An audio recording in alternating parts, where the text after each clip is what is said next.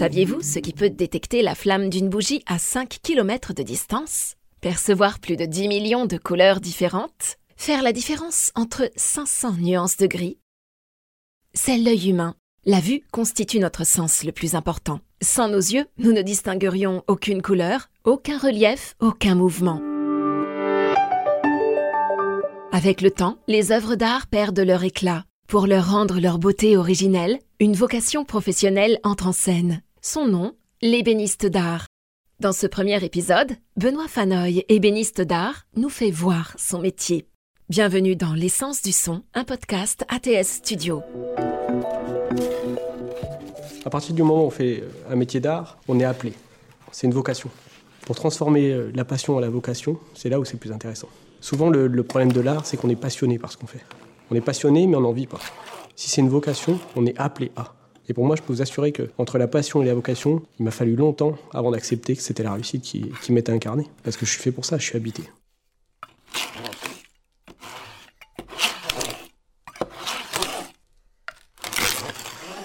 L'intitulé de mon enseigne, au fil des siècles, c'est justement l'image de ce que je suis. À la fois savoir jongler et accepter qu'on est juste un passeur de quelque chose. Parce qu'on est là juste pour remettre quelque chose en l'état, sachant qu'on doit tenir compte de ce qui s'est fait avant. À la fois respecter l'objet et se dire qu'on est juste le complément de quelque chose. Le plus bel objectif, c'est de ne pas voir ce qu'on a fait. On est juste des passeurs.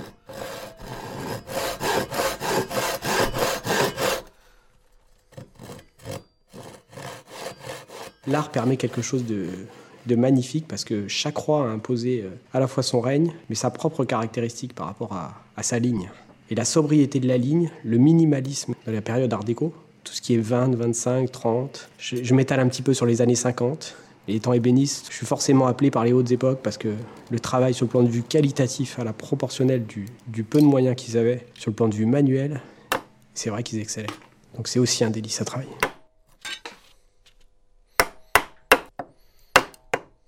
Intérieurement, on se pose toujours cette question de se dire quel bois nous mérite et quel bois nous jauge? Souvent, le bois, il est dur, tendre, sensible. Le bois, euh, il est vivant. Il peut être à la fois très dur, parce qu'il nous oblige à avoir énormément de contraintes, et en même temps, il peut nous sublimer, parce que justement, tout ce qu'il était moche avant, parce qu'on le restaure, peut être sublimé à l'arrivée. La seule chose qu'il faut avoir à l'esprit, c'est comment se projeter pour nous respecter ce qui a été fait, et se dire que dans tous les cas, on va le ramener mieux qu'à l'origine, ou à l'identique à l'origine.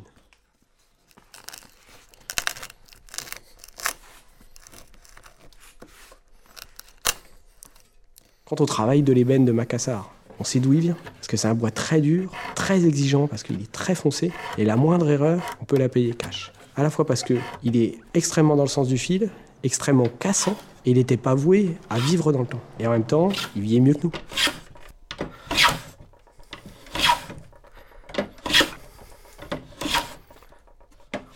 La plus belle pièce que j'ai pu travailler, c'est un meuble à partition qui permet de mettre les instruments à cordes dedans violon, violoncelle, contrebasse, était dédié à la période 18e à ce meuble, avec des filets de buis, avec des filets d'ébène, avec des noyers, de l'acajou.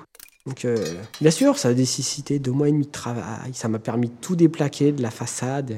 Et là, on se dit, ouais, on fait ce métier-là pour ça. Ce qu'il faut avoir à l'esprit, c'est que j'ai eu la chance de travailler sur une pièce pareille.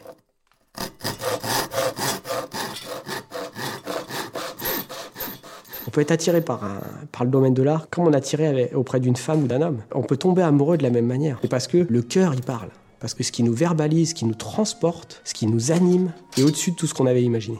Parce que en même temps qu'on le veut, on veut le travailler, on veut le posséder, on se dit toujours est-ce que c'est à notre portée? Vous savez, c'est comme en amour. Il faut accepter que quand on veut quelque chose, on perd de pied. On est dans une situation de déséquilibre sur lequel on se dit on va flancher. Mais il faut se dire que dans tous les cas, il nous est appelé. De la même manière qu'on a été appelé par le métier, on a été appelé par ça.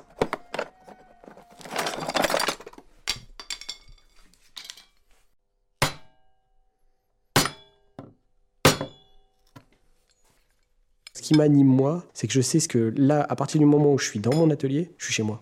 Je suis dans mon jardin, vous savez. C'est comme les, gens d'un certain âge qui font ça parce qu'ils veulent passer du temps, ils, veulent voir mûrir, fleurir, grandir leurs fleurs. Et eh bien moi, chaque jour, je me dis toujours, je me rapproche chaque jour un peu plus de l'objectif. Parce que même si je passe une semaine, deux semaines de travail sur mon meuble, ce qui est important, c'est le résultat. Cette projection qu'on peut avoir dans le fait de se dire que dans tous les cas, on est complètement euh, dévoué, dédié à ça. Parce que on l'a choisi. Que ce soit les clients qui nous l'amènent, parce qu'on leur a dit de l'amener, ou nous qui avons souhaité l'acheter parce qu'on se dit toujours, on va le sublimer. Il est pour nous parce qu'on va le sublimer. On le veut. Ce sentiment d'appartenance, il est important. Que ce soit pour les clients, dans ce qu'ils peuvent nous apporter, ou dans le fait nous-mêmes de choisir ce qui nous paraît euh, être nous.